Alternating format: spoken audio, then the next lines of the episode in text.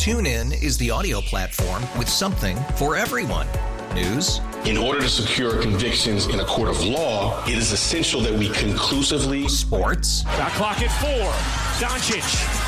The step back three. You bet. Music. You set my world on fire. Yes, oh, and even podcasts. Whatever you love, hear it right here on TuneIn. Go to tune in dot com or download the TuneIn app to start listening. Local people, local stories. This is the All Local from ten ten WINS. I'm Larry Cantor, and here are today's top local stories. A police officer was shot and wounded this morning in an exchange of fire with a man on Staten Island. Our Juliet Papa is there and has a live report. That's right, Larry. This happened outside twenty Prince Street here in the Clifton part of Staten Island. It's uh, not far from over the bridge off of exit thirteen.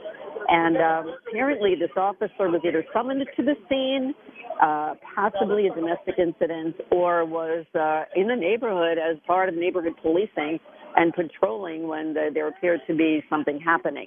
Uh, there was a confrontation with a man. I'm hearing from people at the scene there that uh, the man pulled out a gun and either aimed or started shooting, and there was return fire. The officer is injured. Uh, she's here at Richmond University Medical Center. Uh, we're told in stable condition. There appears to be an injury to her wrist, uh, but there was return fire, and this suspect was also shot. There was numerous uh, gunshots. People in the neighborhood told me that they heard at least four shots. Uh, he was supposed to be in critical condition. There are conflicting accounts as to uh, uh, his situation at this time. He's at Staten Island uh, Medical Center North.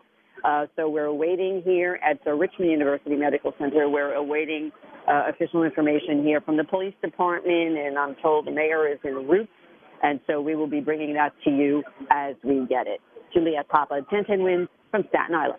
Mayor de Blasio will present the key to the city today to the family of N Y P D Detective Luis Alvarez. He died of a nine eleven related illness just days after he testified before Congress and urged lawmakers to renew the nine eleven Victim Compensation Fund. Governor Cuomo recently presented Alvarez's widow, Laney, and their two sons with the governor's Medal of Public Service. New controversy for the City Monuments Commission, which has been looking into adding statues of women historical figures in Central Park. One member of the commission, painter Hank Willis Thomas, told the City Hall hearing that instead of just adding new statues, maybe some statues of male historical feature figures could be removed. He says he can think of five or six that can easily be replaced, including the one of Scottish poet Robert Burns. A spokesman for Mayor de Blasio tells the New York Post the mayor continues to support adding new monuments instead of removing existing ones. A new Siena College poll of New Yorkers finds Mayor de Blasio is just as unpopular as President Trump. Pollster Steven Greenberg spoke to ten ten WINS. We see the president's numbers bad, but Republicans in New York like the president. De Blasio's numbers are bad, but even Democrats are piling on. The survey finds twenty-five percent of voters have a favorable view of Mayor de Blasio. fifty-seven had a had an unfavorable view. As for the president, it was thirty-two percent favorable, sixty-four percent unfavorable. A Nassau County teenager is dead, stabbed in a large fight outside a strip mall near Oceanside High School yesterday afternoon. sixteen-year-old Kasim Morris was taken to a hospital and underwent surgery but later died.